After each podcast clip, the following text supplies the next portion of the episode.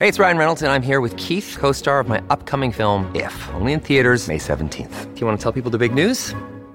All right, I'll do it. Sign up now and you'll get unlimited for $15 a month in six months of Paramount Plus Essential Plan on us. Mintmobile.com slash switch. Upfront payment of $45 equivalent to $15 per month. Unlimited over 40 gigabytes per month. Face lower speeds. Videos at 480p. Active Mint customers by 531.24 get six months of Paramount Plus Essential Plan. Auto renews after six months. Offer ends May 31st, 2024. Separate Paramount Plus registration required. Terms and conditions apply if rated PG. Want to witness the world's biggest football game? Head to iCanWin.com.au, predict Australia's score with a crystal ball, and it could be you and a friend at the FIFA World Cup Qatar 2022 semi finals, all thanks to McDonald's. Maccas, together and loving it. TNC's apply.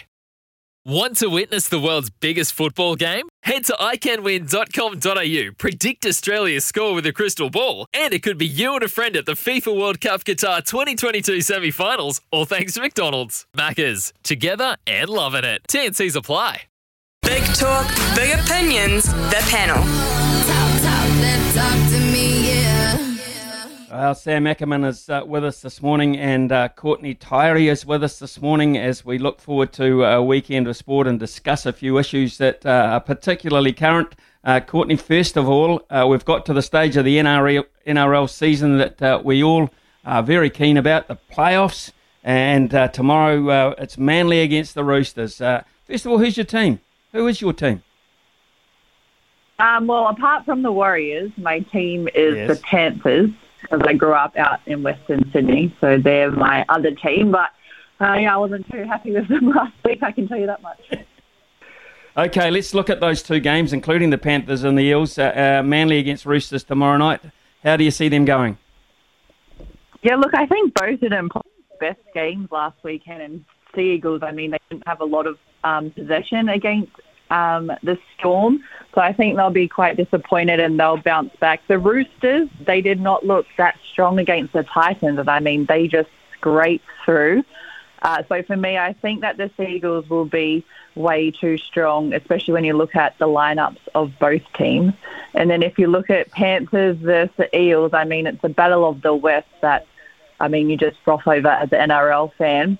Um, the Panthers, oh, are they the chokers? I'm not sure. I think their lineup uh, is good, and I hopefully they've learned from last week and also the grand final last year. But when you look at Parramatta, I mean, they do have uh, the experience on their side. But the forward pack, I think the Panthers forward pack will be way too strong for Parramatta Eels. Sam, has the engraver already put Melbourne's name on the trophy? Yeah, well, I, I still have got a spare panel hidden somewhere they can just bust out with uh, great ease, uh, Smithy, because they, they were uh, uh, they class above of everybody. I was impressed with South, but no, nothing came close to what you saw from Melbourne, and it's what you expect from Melbourne. I, I still can't believe that Melbourne are a better team without Cameron Smith. It blows my mind that they've, they've shed these once in a generation players uh, over the past two or three seasons, and they are now a better team, in my opinion, a more complete overall team where you're just watching threats right across the park, right throughout the bench, uh, rather than just watching these these masters of their trade and uh, four key positions do their thing. So uh, they were amazing, uh, and I'm I don't think Courtney needs to worry about uh, the, the Panthers. I think that they'll be fine. If you watch the Parramatta game, they didn't look exactly like they were setting the world on fire. Um, so I, they've got some great skills and some great abilities, and Mitch Moses just had a, his first big playoff game in a long time. But the Panthers are too good a side to go out in straight sets. If they do go out in straight sets, there is a lot to mull over uh, in, in Panther Town, I can tell you, because they are far too good a side to bail out. The main thing, I'm just ticked off they've, they've robbed us of a grand final rematch in the decider. Ian, I, I'm, I'm, I was really upset. Thinking, I, I just I desperately wanted to see those guys back in that uh, in that arena again because they have been far and away the best two teams of the year. And I, I suspect we see that in a, in a, week's time with the Panthers taking care uh, of the Eels. Uh, and as far as Manly goes, they played the Storm. Every team that played in the finals this week, uh, so previous week, would have lost to the Storm in that game. So losing to the Storm shouldn't be seen uh, as too big a setback. They still need to win three games to win the, uh, the final. And if you're the if you're the Seagulls, you're going to beat the, the Storm, play them twice in a, uh, in a in a campaign. You'd rather beat them the second time than the first time, I think. So um, uh, I, I they, they weren't uh, ducking, they weren't playing rope a dope with them, but uh, they'll learn plenty from it if they get a chance to advance. I I feel like the Roosters are running out of steam a little bit with the uh, with the injuries that they've suffered throughout the year.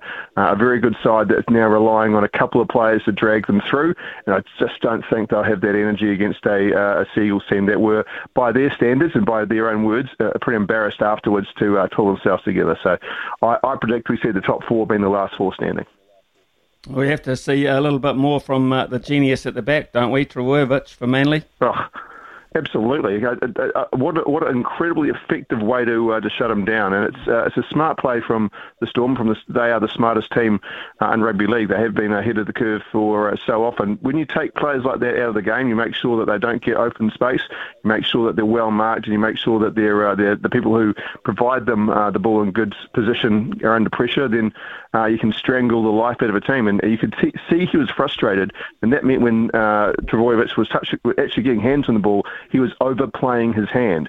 When a fullback uh, of his skill gets on a run uh, in, in a season, he can carry a team all the way to the grand final. There's no team uh, outside of the Storm right now that have got a fullback that are dragging them that way. So that's why they are uh, top of the food chain. Uh, and Trbojevic will be uh, will be easier to get involved because, quite frankly, the Roosters in their current form are not the Storm. Okay, Sam, please stay with us, uh, and Courtney as well. Uh, Courtney, I'm going to come to you uh, very shortly about uh, netball, the, the excitement of, of international netball on our doorstep. Uh, but the Silver Ferns, uh, how do they get their players down there? Uh, that's a, a, real issue. Big talk, big opinions, the panel. Talk, talk, talk me, yeah. Yeah, panel continues. Sam Ackerman with us this morning and uh, Courtney Tairi. Uh, and now, Courtney, uh, to you, please, with the netball. The, this is exciting. Uh, the, the Silver Ferns against uh, the English Roses. Uh, this is, uh, uh I think, going to be an interesting matchup in itself. But the Silver Ferns have a problem here. Uh, they're at home, but they can't get their Auckland players down there. How do you see this unfolding? Yeah, this is a tough one. I spoke to the uh, newly appointed captain, Gina Crampton. She said they're literally waiting by their phones to see if they can get out of Auckland. so it's her and vice captain, Sulu Fitzpatrick. So even if they both don't make it down, that's a huge blow uh, to the team and to their leadership. So there's four of them that are just waiting to find out, and also the team manager as well. So there's also staff in Auckland that can't get down. So they're literally just waiting. In the meantime, the Ferns have called in three young players, but they do have quite a young squad and they've lost experience. Ameliaranne Ekenasio, the original captain's having a baby. Jane Watson is out with uh, ankle surgery. So they've lost experience already. And if these players don't make it down, it's going to make it more difficult. The rest of the Ferns, they get to Christchurch today. So they only have a mm. three day camp and lead into the series starting on Monday against England, whereas England have got out of MIQ and they've had about a week together so far. But it is a real problem if they don't get down and I think they would look probably at Shannon Saunders and Sammy Winders, who have been in the Ferns for a few years now, to probably, I guess, take on those leadership roles. Uh, but yeah, it's just it's a waiting game at the moment. We're all waiting. We're getting updates regularly, but at the moment we're just not too sure. Yeah, I, suppose too with uh, the idiots that are breaking out of Auckland and becoming very high-profile idiots because of it uh, don't make the situation any easier if, you, if you're looking to get people out for genuine purposes. So uh, that is the thing. So we spoke to Jade Clarke this morning. Courtney, of course, uh, vastly experienced yeah. Uh, English netball player. Uh, she was cool, uh, really good to talk to, but she was pretty happy with their build up and the side that they've got. And, in effect, they've got a day off today, but they play the Tactix tomorrow. So they're probably looking like they're going to be in better shape. Yeah, they are. And Jade, she's a great player. She's been part of the Roses for years now, over 100 caps. And that's exactly what England have done. Mm. They've got these experienced players. They've brought Geva Mentor over from Australia. They've got Serena Guthrie. So when you look at it experience-wise, the English Roses, and especially heading into next year, Commonwealth Games, we've got pinnacle years coming up for netball. I think the squad of the English Roses is really strong. They've kept I guess their uh, their senior players and their experienced players and are starting to breed their younger ones through. And as you said, they've actually have had a good build up. I spoke to Serena, and they're all very happy. They're obviously happy to be in New Zealand playing the game that they love. They have got their build up game against the Tactix, so they will have a much better lead in uh, than the Silver Ferns. And then also, I think honestly, if our girls from Auckland can't get down there, uh, England will be very, very strong for these three uh, Test matches. Sam, if I can just come to you with a, another uh, issue that we're exploring here on the station at the moment, and that is uh, the issue of our traditional sports. I'm not quite sure about netball. Uh, I think it's pretty strong across the board from what I hear, but uh, some of the traditional sports are starting to lose uh, their numbers. We've spoken to rugby, we've, we've spoken uh, to tennis, uh, we've spoken to cricket. across the board, our youth, around about the end of secondary school time, are drifting away. what is what is the issue there? Is there a fix for it, and, and what are they up against? Uh, they're up against the, the huge spread of um, of uh, recreation and uh, and other pathways that um, that talented people in New Zealand have now. It used to be uh, not that long ago. At least it doesn't feel that long uh, to old funny days like me, anyway. Uh, and that there, there was the the meat and, and veg of the sports and everything else was the weird stuff that a few people played. Now there's so many different sport and options uh, to take with it. There's so many different ways to get through to where you um, you want to achieve something in a uh, in your youth and be good at something. There's uh, so many other things that are admired and respected and pathways created now than there used to be. So there's that to start with. I can also tell you the drop off's happening uh, earlier than that. I've got um, children in the uh, playing you know sport at a, a younger age in the primary school uh, age and just and just lower. And there's a drop off been going on in the past year.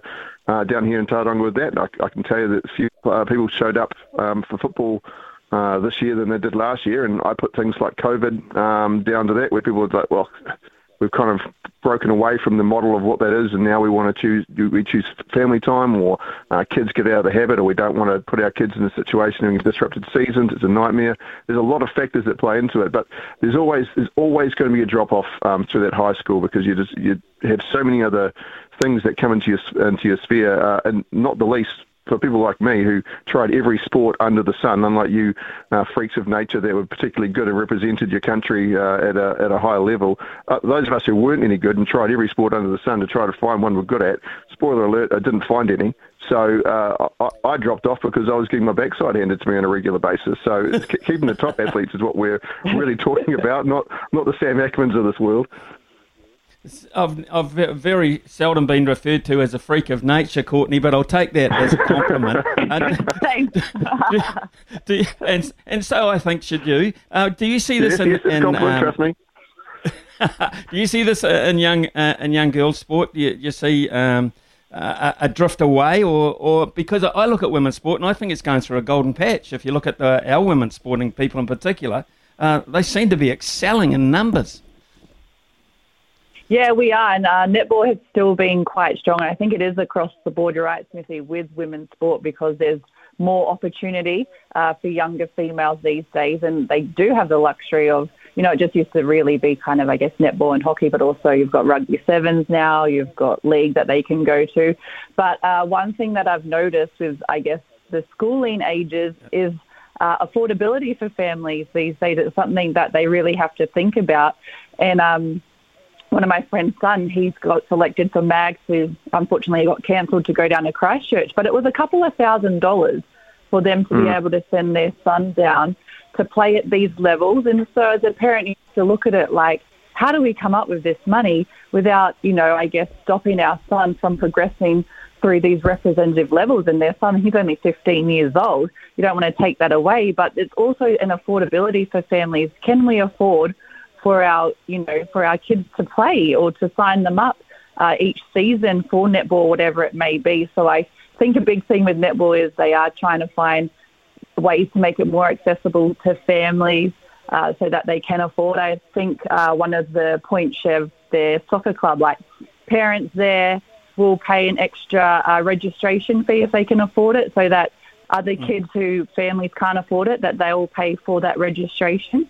So it's just things like that. I think that um, I guess sporting clubs need to start thinking about. Uh, yeah, we asked a couple of panelists yesterday. On. Yeah, good on you, Sam. We um we well, I, I, and I completely endorse those thoughts as well. Just by the way, we asked a couple of panelists yesterday your breakout meal, your breakout of level four meal in terms of takeaways. We got fresh fish yesterday, and we got Thai food. So so, uh, Sam, you're already in level two, so uh, you're a lucky man. What, when you're on level four, did you miss most? What did you attack first? I'll tell you what, and I drive past, I drive past it uh, all the time, and it never doesn't register interest. But the Turkish place just down the road does a mean kebab, and I found myself at level four just going for our walks and looking at it longfully, like it was, uh, you know, a, an old lover walking back into my life. And it was just when when level four came underway, I was uh, I was I was there, mask on, standing right at the front, saying it's good to be back. You're in love with a kebab. Okay, Courtney, Courtney, Courtney, uh, please what are you looking forward to the most? Come on. I'm looking for like a big juicy burger, and once the takeaway is open, like I'm not, I don't want to go to McDonald's. I want like a good, authentic, big juicy burger somewhere up here in Auckland, probably Basa left, you know, with the truffle fries.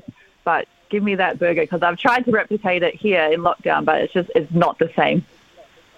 Ah, uh, well, I, I, wish you all the best with that. Hey, look, I also wish you all the best getting down to Christchurch so you can talk about some some netball for us. Uh, Sam, look forward to the league over the weekend. Thanks very much uh, for your company, both of you, this morning, Courtney Tairi and Sam Ackerman. Absolutely outstanding.